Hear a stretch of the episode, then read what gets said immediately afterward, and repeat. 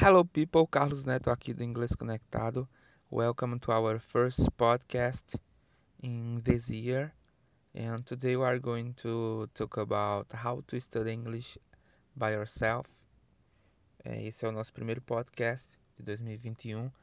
E hoje nós vamos trabalhar, vamos discutir, vamos trazer para vocês um tópico bem interessante que muita gente é, tem curiosidade de saber não apenas saber, mas também colocar em prática, de com, que é como estudar inglês sozinho. Como estudar inglês sozinho, é, essa tradução fica um pouco é, diferente do seu conceito. Quando a gente fala sozinho, estudar inglês sozinho, traz uma ideia de solidão, né? E solidão traz ideia de tristeza. Então, vamos ter, vamos traduzir esse título como sendo estudar inglês por conta própria é, como é, quais são os caminhos que você deve seguir para estudar inglês por conta própria. É possível aprender inglês sozinho, é, por conta própria, estudando apenas você e você mesmo?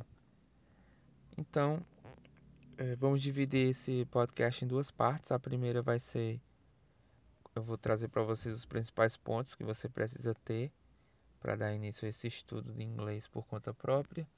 E depois a gente vai é, na segunda parte, nós vamos analisar quais são as principais ferramentas, os principais modos que você tem que ativar para começar é, a aprender a, a, estudar inglês por conta própria. Então, gente, primeiro ponto, nós vamos trabalhar com o, a objetividade. Você tem que ter um objetivo claro de do, do que é que você quer aprender do inglês. Você quer se aperfeiçoar apenas em falar a língua, você quer se aperfeiçoar apenas na leitura dos textos em inglês, você quer apenas compreender o que é que os falantes nativos ou o que você consome em inglês, consome na língua inglesa, apenas compreender, ou você quer começar a escrever mesmo, que é, que aprender como se escreve.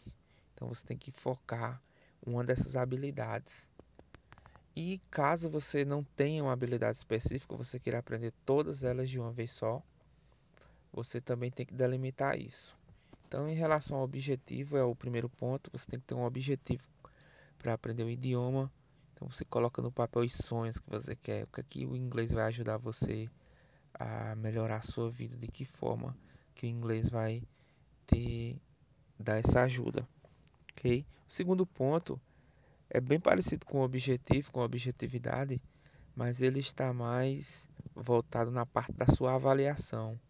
Quando a gente fala em avaliação, muita gente já pensa em provas, em testes.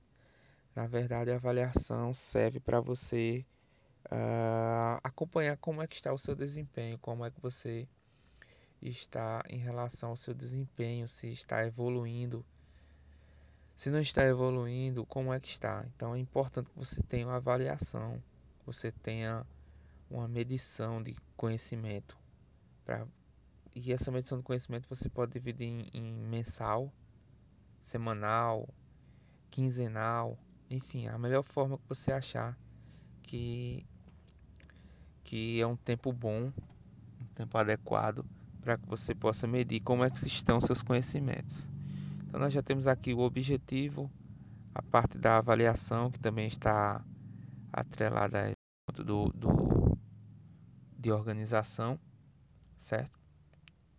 E no ponto de organização é um, um, roteiro que você tem que ter de estudos. Como assim um roteiro? Você nesse quando você já planejou com quanto tempo você vai ter essa avaliação, se vai ser de é, mensal, semanal, quinzenal, você tem que organizar um roteiro de estudos para que você diariamente tenha contato com o idioma, certo? Então, um dos pontos também principais é você ter contato diário com o idioma. E esse contato diário você vai fazer através de um plano de estudos. Então, você vai, você vai criar um plano de estudos, diariamente terá o contato com o idioma e, consequentemente, você também já vai aplicar esse plano de estudos com um tempo adequado para sua avaliação, para o tempo que você escolheu para sua avaliação, certo?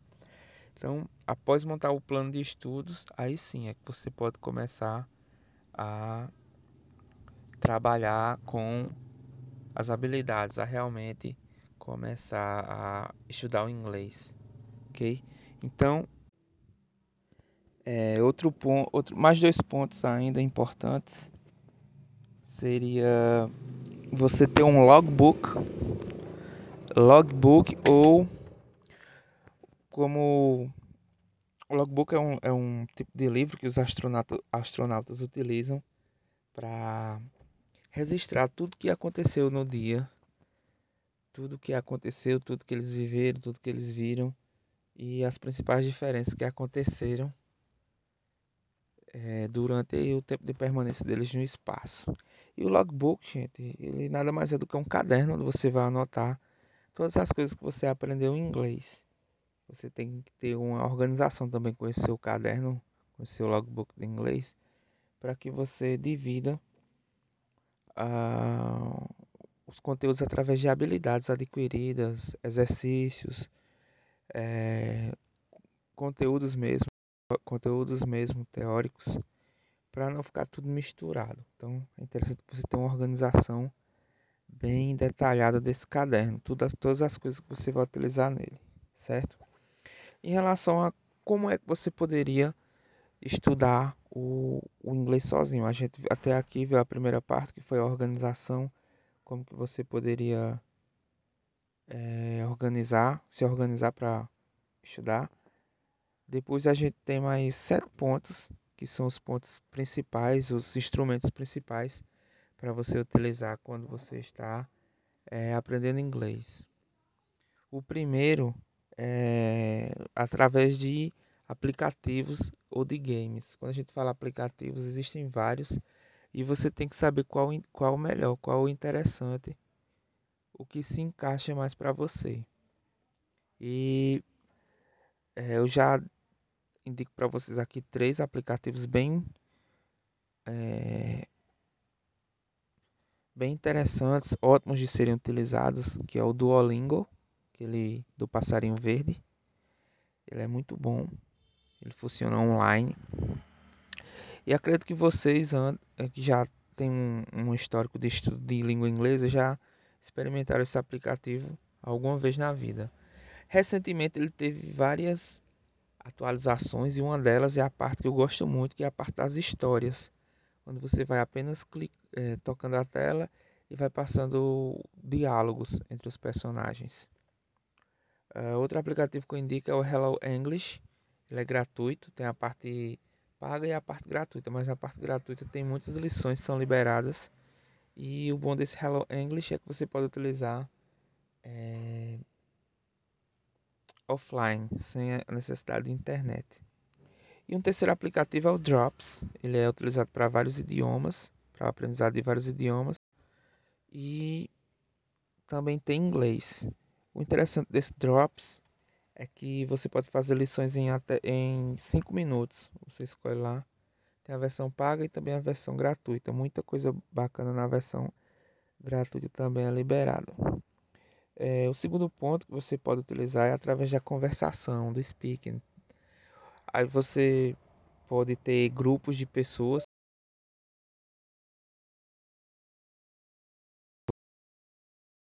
já tem um certa, uma certa base, um certo vocabulário. E outro, outra forma, se você não tiver ninguém para conversar, é falar sozinho. Como falar sozinho? Você pode narrar seu dia, narrar as ações que você vai fazendo. So, now I'm going to study.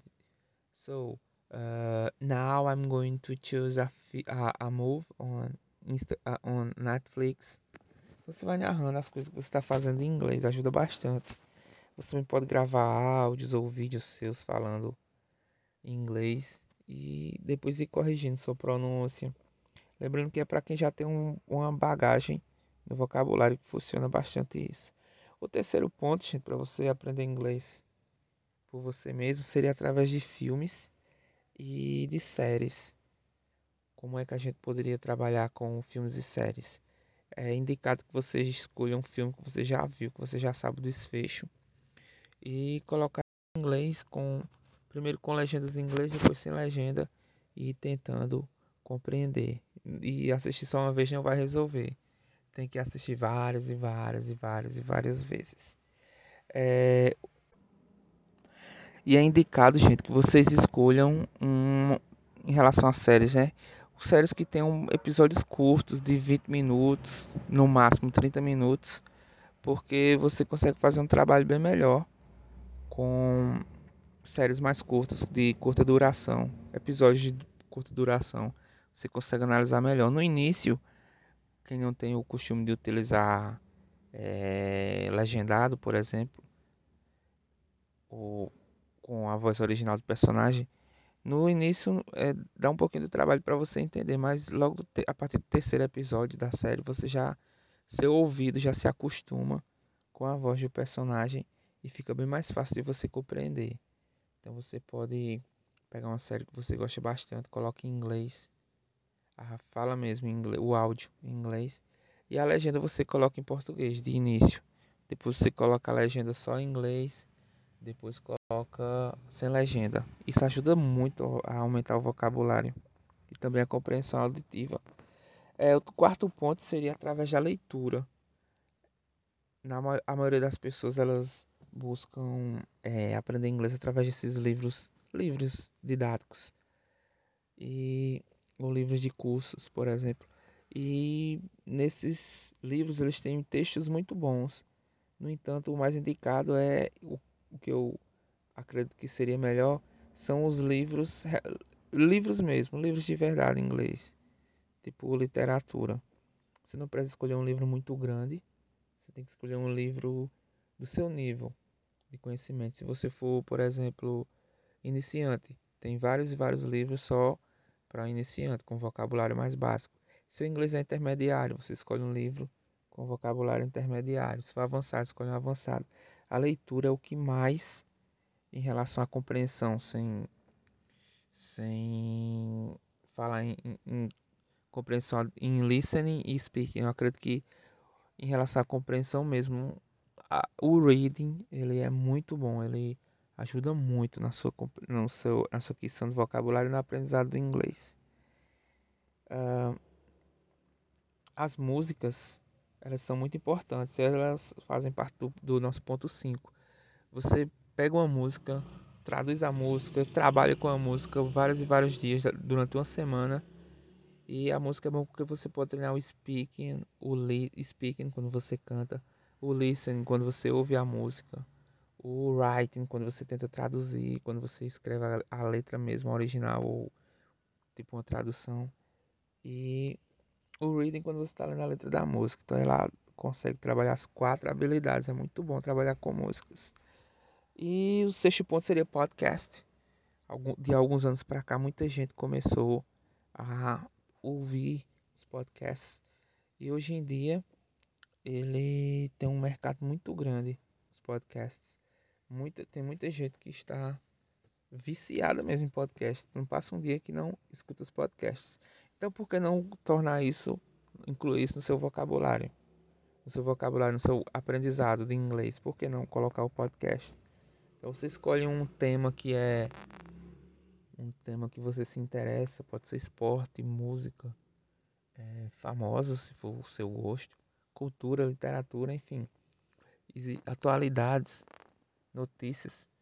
Existem vários vários tipos. Você escolhe um podcast que você é, se agrada, que é do seu gosto e escuta bastante ele. Também da mesma forma que eu falei do, do dos filmes, você procura um podcast não muito grande. Tem, eu tenho uns podcasts que eu gosto muito, mas eles são de duas horas, uma hora e meia, fica um pouco extenso para você é, escutar todo de uma vez. Se o podcast que você escolher for grande, você pode dividir por partes. As, escuta um pouco no momento, depois escuta em outro dia, enfim. Mas você pode inserir tranquilamente nos seus estudos. Por fim, gente, nós temos o sétimo ponto que não é uma dica, mas é em relação a, a minha opinião, meu ponto de vista. Muita gente diz: ah, você tem que fazer uma grande imersão no inglês, se você quiser aprender inglês sozinho. E uma dessas imersões você muda todos os seus aparelhos para o inglês, colocar o smartphone todo em inglês, colocar o computador todo em inglês. Então, Se você está começando mesmo do básico, do zero, eu não aconselho muito você fazer isso, porque, por exemplo, no smartphone, quando você vai fazer uma pesquisa ou alguma coisa relacionada a isso, e o celular, se o celular tiver todo em inglês, você vai ter algum tipo de problema para tentar encontrar essas pesquisas. Aí você tem que configurar também o teclado para ter os dois idiomas, português e inglês, porque na hora que você for digitar lá no teclado que se você é, gosta daquela opção que já aparece a palavra para você selecionar aqueles teclados inteligentes. Então você tem que colocar português e inglês para porque se colocar só em inglês só vai aparecer sugestões em inglês e não em português. Então tem o problema dos acentos que não tem em língua inglesa, aí também vai dar mais um trabalho para você digitar. Então isso vai de cada um. No meu ponto de vista, eu acredito que não é uma boa opção logo de cara assim quando você está aprendendo mudar tudo para o inglês, mudar seus aparelhos para o inglês, todas as configurações, certo? É um processo gradativo que aos poucos você vai modificando. É, se vocês notaram essa segunda parte que foram os, as ferramentas que, vocês, que você pode utilizar para aprender inglês sozinhos, a gente não se aprofundou muito, a gente só apresentou para vocês. Porque a nossa intenção é, no, é fazer mais, mais podcasts e cada um desses podcasts a gente vai entrar com mais profundidade, vai detalhar mais esses sete pontos. É, esses seis pontos, quer dizer, sete, não é um, uma ferramenta, só foi só mais uma observação. A gente vai entrar mais nesses seis pontos com mais detalhes nos próximos podcasts, ok? So that's all for today and see you soon in the next podcast. Inglês Conectado, te conecta com o mundo.